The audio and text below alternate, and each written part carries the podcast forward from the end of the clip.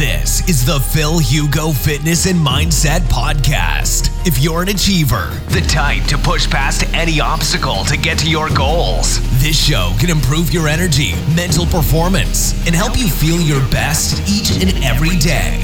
Now, your host, a pharmacist, personal trainer, entrepreneur, and he's here to improve your life and help you reach new heights through the power of nutrition, fitness, and mindset. Phil Hugo. Hola, hola, j'espère que tu es dans une énergie intergalactique aujourd'hui. Bienvenue sur ce tout frais et nouvel épisode de The Phil Hugo Fitness and Mindset Podcast.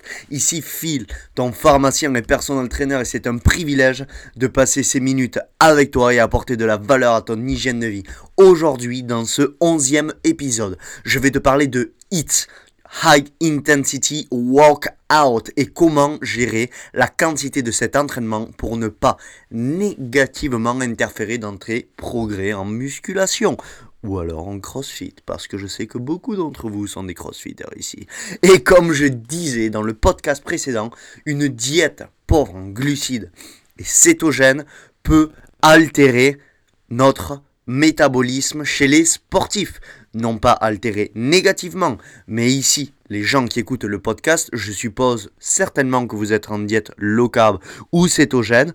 Et donc, ici, il est très important de savoir et stratégiquement le faire, manager son entraînement avec son cardio.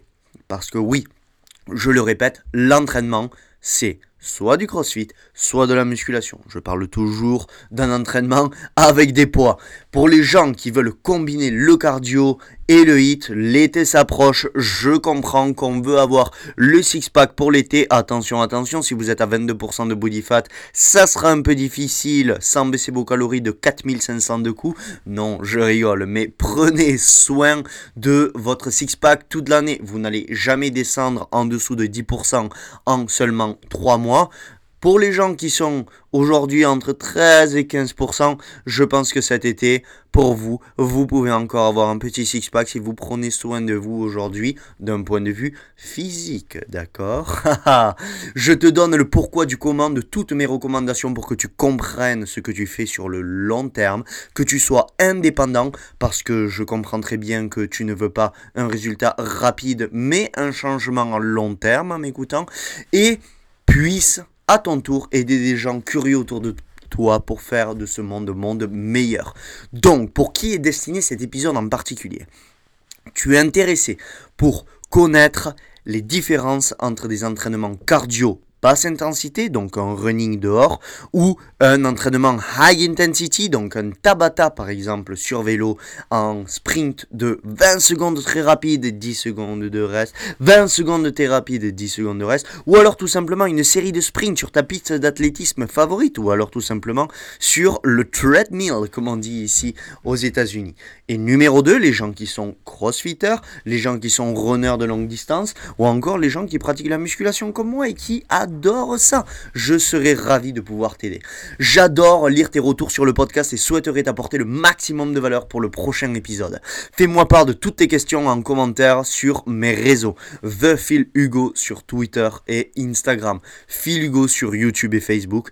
En t'abonnant au podcast sur la plateforme de ton choix, donc que ce soit sur SoundCloud, iTunes ou YouTube, tu vas rejoindre notre magnifique communauté de gens qui changent leur vie grâce au fitness, la nutrition et la psychologie positive. Et je me permets de continuer de créer du contenu unique. Je partage des interviews d'entrepreneurs et experts dans le domaine de la nutrition en France et à l'international. Effectivement, comme vous le savez et je le répète souvent sur mes podcasts, j'habite ici à Berkeley en Californie. Je suis pharmacien et personal trainer diplômé de l'université Complutense de Madrid et je suis en collaboration avec le docteur Clyde Wilson qui est un coach, expert en nutrition, PhD en chimie de l'université de Stanford et chercheur à l'université de Californie de San Francisco et je partage du contenu sur lui sur mon podcast américain. Je vous y amène juste en cliquant dans le lien dans ma description. Vous pouvez écouter nos podcasts en anglais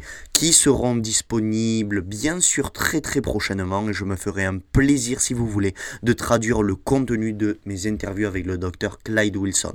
Il est maintenant l'heure de divulguer le contenu du podcast pour que je transporte tes niveaux d'énergie à des niveaux intergalactique. So, let's go Comment allier cardio hit et musculation pour perdre du gras? Donc, l'entraînement par intervalle est-il la solution miracle pour la perte de graisse? La réponse courte, par défaut pour les gens impatients, est oui. Ou du moins, oui par rapport au cardio à basse intensité. Donc, un jogging dehors dans la rue. Ou alors au gymnase. Dans cette revue. Donc on va comparer quelque chose qui s'appelle une revue systématique. Donc on va comparer plusieurs études, pardon, je m'excuse, et on va utiliser une méta-analyse. Donc on va prendre plusieurs études et on va les comparer entre eux et on va faire une conclusion générale. Comme vous le savez, je suis pharmacien, j'utilise toujours des données scientifiques et mon expérience personnelle, car je sais que la majorité d'entre vous aiment que je parle de ce que je fais, parce que non pas que je pense que je suis le meilleur sur cette planète, mais parce que donnant un petit avis pratique et réel pour contraster ces études scientifiques vient toujours bien pour comprendre un peu cette difficulté du monde de la nutrition, du fitness et de la science de l'entraînement. Donc les effets de l'entraînement par intervalle et de l'entraînement continu, donc quand je dis entraînement continu, c'est un entraînement à faible intensité, sur le tissu adipeux chez l'homme, donc sur votre graisse, est d'effectuer des analyses des sous-groupes, donc des sous-groupes de personnes, prenant en compte le type et la durée de l'entraînement par intervalle dans les différents groupes. Donc ça, c'était le sujet de l'étude. Ici, donc, je vais utiliser une étude scientifique pour appuyer les arguments que je vais vous démontrer. Donc la viabilité de ce type de programmation dépendrait en fait de l'objectif et de la mesure dans laquelle l'interférence d'un entraînement type endurance et un entraînement de type force viendrait compromettre cet objectif. Il y a une récente étude de Metendis, donc je vous mets le link en description, qui raconte la chose suivante et je cite un exercice d'endurance d'intensité modérée, de longue durée, donc un running par exemple dans la montagne, ou de volume important entraîne l'inhibition de myofibrilles, donc qui sont les fibres musculaires, mais également la synthèse de protéines mitochondriales. Donc, l'inhibition de certaines fibres musculaires et la synthèse de protéines mitochondriales qui sont des structures dans les mitochondries qui, je le rappelle, sont des toutes petites usines situées dans nos cellules responsables de la production d'énergie. En revanche, il semble que l'entraînement HIT, donc à intervalle haute intensité, ou l'intervalle au sprint, donc c'est-à-dire le fait de faire des sprints, lorsque ce type d'entraînement-là a été testé sur des cyclistes, ceci avait un effet négatif beaucoup, beaucoup, beaucoup, beaucoup moindre sur les adaptations induites par l'entraînement en résistance par le biais d'un programme simultané. Qu'est-ce que je veux dire par là? Je veux dire que lorsque un exercice d'endurance de longue durée a été effectué chez des sujets en musculation, on a vu une inhibition de myofibrilles et de la synthèse des protéines mitochondriales. Cela veut dire que l'entraînement en cardio avec la musculation avait des interférences négatives sur la synthèse de protéines musculaires. En revanche, cette étude donc de Metendis a vu a observé chez les cyclistes qui exerçaient du hit ou des sprints que ce type d'entraînement avait non pas un effet négatif mais un effet positif.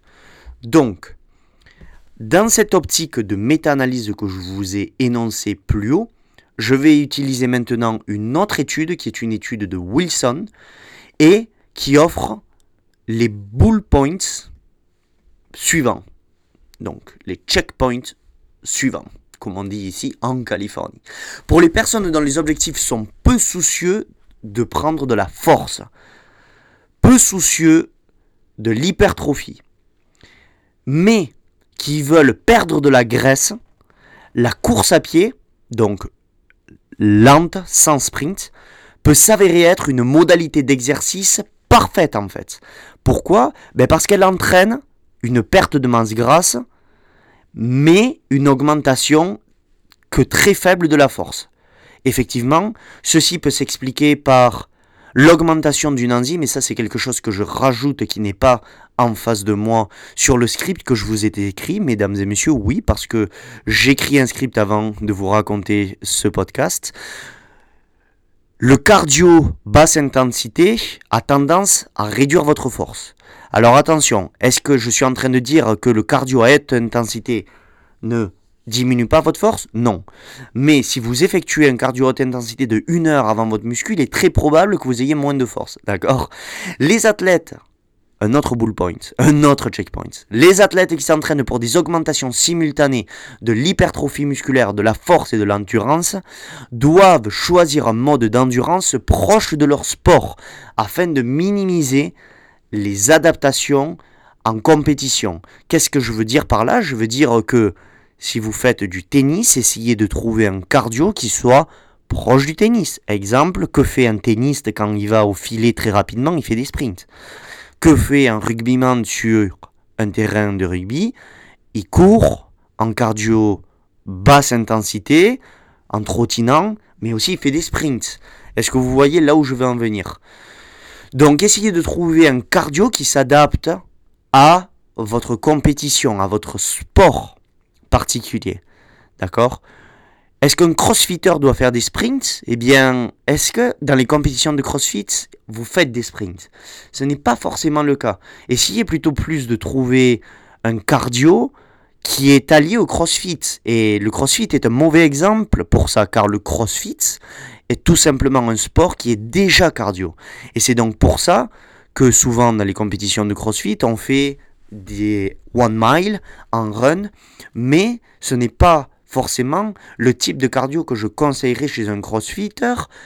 D'un point de vue personnel, je pense que les crossfitters ont une activité cardiovasculaire très très élevée, seulement en faisant du crossfit, et je ne vois pas une nécessité très grande à venir utiliser du cardio pour améliorer vos compétences en CrossFit. Je pense que le CrossFit est très technique et je pense que les performances à CrossFit passent plus par une activité type sprint sur vélo pour ne pas trop enflammer vos cartilages de temps en temps, comme deux fois par semaine, comme je le conseille chez les gens qui font du bodybuilding en musculation et qui veulent améliorer leur performance. Je conseille toujours entre deux et trois entraînement explosif, donc en sprint, sur vélo ou sur tapis de course, mais je ne conseille pas forcément de faire des sprints sur piste d'athlétisme ou sur tapis de course pour les crossfitters car ils ont déjà une activité physique très très impactante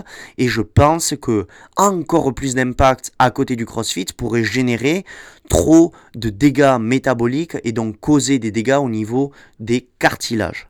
Donc les athlètes autre checkpoint, dont le sport exige de la force et de la puissance, devrait éviter les exercices d'endurance de longue durée. Donc tous les powerlifters, je ne conseille pas de cardio très long le matin de plus de 30 minutes parce que je pense que si vous faites ça plus de 3 fois par semaine, vous pourriez diminuer beaucoup trop les risques ou plutôt euh, les bénéfices que l'hypertrophie va, vous apporter. Et je pense que si vous adorez faire du cardio, limitez ça à une fois par semaine pour votre bien-être mental. Mais n'utilisez pas ou ne pensez pas que le cardio de longue durée, si vous êtes powerlifter, va vous aider.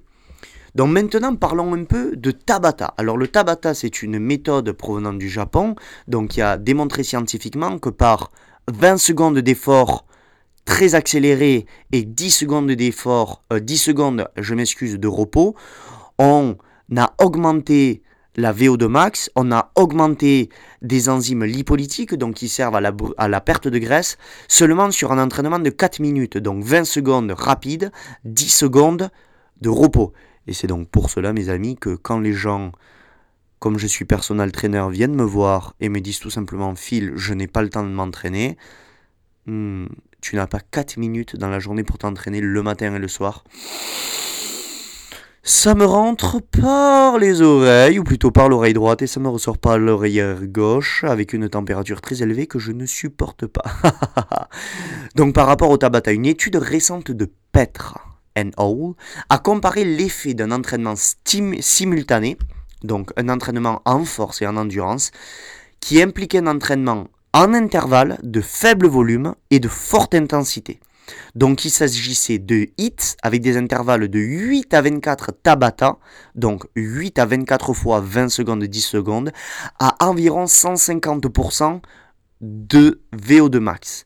Donc par rapport à un entraînement d'endurance continue à volume élevé et d'intensité moyenne. Donc on faisait une comparaison sur la force et la puissance de joueurs de hockey sur glace et de rugby hautement qualifiés, autrement dit professionnels. Il y a eu un fait intéressant à tout cela, c'est que la performance en squat s'est améliorée dans les deux conditions, donc sans différence significative dans le groupe d'endurance continue, donc d'endurance à intensité moyenne, donc des joggers normales du dimanche, d'accord, et dans le groupe qui faisait du hits. Les deux groupes ont amélioré leur squat de la même manière. Donc voici après cette étude les conclusions de l'étude. Numéro 1, la force maximale du bas du corps est améliorée après l'entraînement combiné de la force et de l'endurance chez les professionnels. L'ampleur de cette amélioration, et ce sera le checkpoint numéro 2, de la force n'est pas influencée par le type d'entraînement en endurance, c'est-à-dire que ce soit un entraînement d'endurance HIT ou un entraînement continu. Le HIT, troisième point, améliore la VO2 max, d'accord Ou la capacité respiratoire maximum, et être plus efficace que l'entraînement lisse, donc l'entraînement en continu, en basse intensité. Et le quatrième point, c'est que le HIT, il est recommandé aux athlètes qui s'entraînent simultanément pour leur force et leur endurance. Donc, dans cet état-là, les crossfitters et les bodybuilders qui aiment s'entraîner en haute intensité sans trop de temps de repos. Et je voudrais ajouter aussi que dans cette étude, ils font référence à la définition du bodybuilding, d'accord? Et ça, comme je suis passionné de bodybuilding, je veux vous faire passer par là que le bodybuilding, ce n'est pas un sport axé sur la performance. Dans le bodybuilding, on ne cherche pas à faire du soulevé de terre à 500 000 kg. Dans le bodybuilding, on cherche à hypertrophier les muscles. On se regarde dans le miroir, on cherche une exécution parfaite, lente, avec des tempos différents, avec une rapidité d'exécution différente et stratégique, du super slow combiné avec du très rapide, des poids légers combinés avec des poids lourds, de la très très grosse motivation pour soulever des poids très lourds, d'accord, après une pré-fatigue de PEC, et on fait ça stratégiquement. Ce n'est pas forcément de l'endurance sportive, ce n'est pas du pur crossfit. Pour mettre les gens un peu débutants et qui ne connaissent pas forcément la différence entre le crossfit et le bodybuilding, je vous avertis que le bodybuilding, si vous voulez commencer, n'est pas un sport axé sur la performance. On n'essaye pas de soulever toujours plus lourd. On essaye tout simplement d'être esthétique et d'être hypertrophié. Alors je comprends qu'il y ait des crossfitters qui soient esthétiques et qui cherchent l'esthétique en faisant du crossfit, mais je peux vous assurer les amis que pour avoir l'esthétique, il faut faire un entraînement de bodybuilding, il ne faut pas chercher très très lourd car le bodybuilding concerne l'hypertrophie et l'hypertrophie a été démontré être majoritairement obtenue sur une phase négative. Et expliquez-moi en CrossFit quand est-ce que vous passez du temps sur la négative? Je pense pas que vous faites exprès de faire durer votre négative quand vous faites des tractions très longtemps. Je pense que ça vous ferait perdre du temps quand vous faites un Murphy, ok, d'accord? Donc, euh, pour les crossfitters qui me disent oui, mais je peux devenir esthétique en faisant que du crossfit. Si vous n'avez pas un nutritionniste qui prend soin de votre diète comme les crossfitters que je suis en France, en Espagne et aux États-Unis, il va peut-être être un peu compliqué d'être à la fois esthétique et performant au CrossFit. Donc voici une note pour les gens qui cherchent la performance. Compte tenu de ce que je viens de dire auparavant. L'entraînement en résistance, d'accord, progressive, en hypertrophie, donc pour faire simple, l'entraînement en hypertrophie, dans le contexte des régimes en musculation, qui veulent augmenter leur hypertrophie et leur volume de travail, pourrait ne pas être trop trop propice à l'ajout de hits. Donc quand j'ai dit plus haut, je conseille de faire du hit chez les gens qui font de la musculation et moi-même je fais du hit en musculation parce que je trouve que ça a de bons résultats sur moi. Je conseillerais de faire des exercices un peu plus adaptés. C'est-à-dire, si vous aimez faire de la basse intensité, je parle bien chez les bodybuilders, deux à trois fois par semaine, allez-y.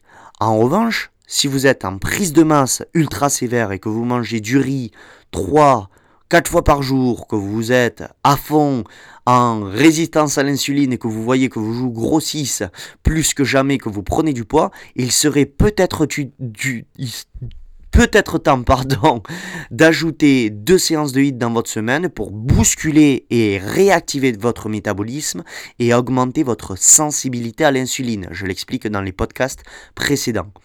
Donc, l'entraînement en HIT et l'entraînement en intensité continue, donc c'est-à-dire en low intensity, qui sont deux types d'entraînement cardio différents, vont réduire tous les deux votre pourcentage de graisse corporelle. Ça a été démontré. Bien sûr, vous devez ajouter à tout ça un déficit calorique pour, on est d'accord, augmenter votre perte de graisse. On est bien d'accord. L'entraînement, en revanche, par intervalle, a entraîné des réductions de 28,5% supérieures à la masse totale de graisse absolue par rapport à un entraînement continu quand on comparait deux groupes, d'accord? Donc il s'avère que si vous faites du HIT, vous allez brûler de la graisse corporelle plus rapidement. Mais comme toujours, comme toujours, la clé est dans la dose, d'accord? Comme pour tout, ceux qui préfèrent faire du HIT et du bodybuilding et du crossfit et n'importe quel type du sport, allez-y, il faut que vous trouviez votre moyenne. Ne vous surentraînez pas. J'ai fait l'erreur dans mon passé de faire 3-4 hits par semaine et je me flinguais le système nerveux et je me flinguais mon entraînement en musculation à côté. Et c'est donc pour cela qu'aujourd'hui, même, même si il s'avère, certaines études disent que le HIT et le bodybuilding ne sont pas deux choses que l'on peut combiner. Certaines études prouvent le contraire. Je conseille tout de même de garder deux séances de HIT par semaine et c'est pour cela que moi je les fais sur vélo en 15 à 20 minutes de Tabata, 20 secondes rapides, 10 secondes de repos donc je ne me repose pas, je continue à pédaler, mais plus doucement. Et j'ai trouvé que ce type d'entraînement m'apportait énormément de bénéfices mentaux, une clarité mentale, mais aussi des bénéfices au niveau du physique. J'étais plus écorché, j'étais plus vif, plus agressif musculairement et je lookais beaucoup mieux esthétiquement. Donc c'est pour ça que j'adore garder ces petits entraînements. Et je vous avouerai entre vous et moi que quand je n'ai pas trop le temps de m'entraîner, que je n'ai pas trop de force, je sais qu'en 20 minutes, je peux me laminer la gueule sur un vélo et c'est pour ça que je le fais avec passion et de la bonne techno music from Spain deux fois par semaine. Merci. je... on arrive à la fin de ce onzième épisode. Merci pour ces minutes passées à ma compagnie. Les prochains épisodes traiteront, en plus, du jeûne intermittent. Oui, car le jeûne intermittent revient à la mode en France, car les gens se rendent compte que sauter le déjeuner, j'ai bien dit le déjeuner, oui oui, plus de 18 heures de jeûne, va amener beaucoup de performances à l'entraînement, oui, je l'expliquerai dans un autre podcast, car il faut savoir jeûner pour augmenter ses performances à l'entraînement. Je vous expliquerai pourquoi dans un autre podcast. Attention, je ne suis pas en train de dire que jeûner augmente vos performances, mais si vous savez utiliser le jeûne stratégiquement dans votre semaine, cela peut vous être bénéfique tant à l'entraînement tant que pour vos performances mentales. Les prochains épisodes traiteront de ce jeûne intermittent mêlé à une diète cétogène et en tant que bon pharmacien, je me ferai un plaisir de distiller tous les détails biochimiques pour les plus curieux d'entre vous, passionnés par la beauté de la biologie humaine et la performance sportive. Comme d'habitude, je veux que tu poses tes écouteurs et que tu fermes la page de ce podcast avec la compréhension maximum de ce que je t'ai raconté. Tes encouragements, tes messages et feedbacks sur Instagram me pumpent tous les jours. Merci de prendre le temps de m'envoyer des messages, de me donner tes avis. Qu'est-ce que tu voudrais entendre dans le prochain podcast? Quelles sont tes questions? Pose-moi absolument toutes tes questions. J'en ai marre de ces youtubeurs, j'en ai marre de ces fitness modèles, j'en ai marre de ces préparateurs physiques qui en ont marre de répondre à leurs clients à toutes leurs questions. Oui, parce que j'en connais, j'en connais des préparateurs qui ne répondent qu'à deux ou trois questions par semaine et qui le vendent dans leur programme. C'est lamentable. Franchement, si vous avez besoin d'un coaching, contactez-moi fil@filugo.com. Je me ferai un plaisir d'aiguiller votre diète. Je le rappelle, je suis pharmacien et personnel trainer, j'habite à Berkeley, travaille en collaboration avec le docteur Clyde Wilson. Je me ferai un plaisir d'analyser votre diète et vous aider soit à être shredded pour l'été ou soit tout simplement avoir des résultats à long terme et éviter votre diète yo-yo car vous en avez marre de commencer une diète et de craver sur des peanut butter et des sucres trois semaines avant votre photo shooting ou avant votre compétition. C'est tout simplement une mauvaise stratégie de par votre préparateur et je veux vous aider à pallier ces mécontentements et je veux vous apporter du bonheur et de la positive attitude à travers mes podcasts et mes Instagram Stories. N'hésitez pas à me suivre The Philugo sur Instagram, The Philugo sur Twitter, Philugo sur Facebook et YouTube. J'adore ton feedback et me ferai un plaisir de chatter avec toi et t'aider. Tu as l'accès immédiat à tous ces links dans la description. On se retrouve dans le prochain épisode avec encore plus d'énergie. Un abrazo grande et comme d'habitude, je te souhaite de triompher cette semaine et surtout privilege, mindset and empower your uniqueness. Bebeso. Ciao! This has been another episode of the Phil Hugo Fitness and Mindset Podcast. If you enjoyed the episodes, leave an honest review in iTunes so other like minded individuals can conquer their goals too. If you want more content and free info on how to take your health and athletic performance to new heights, visit philhugo.com to be on the cutting edge with the latest info in nutrition, fitness, and all things performance mindset.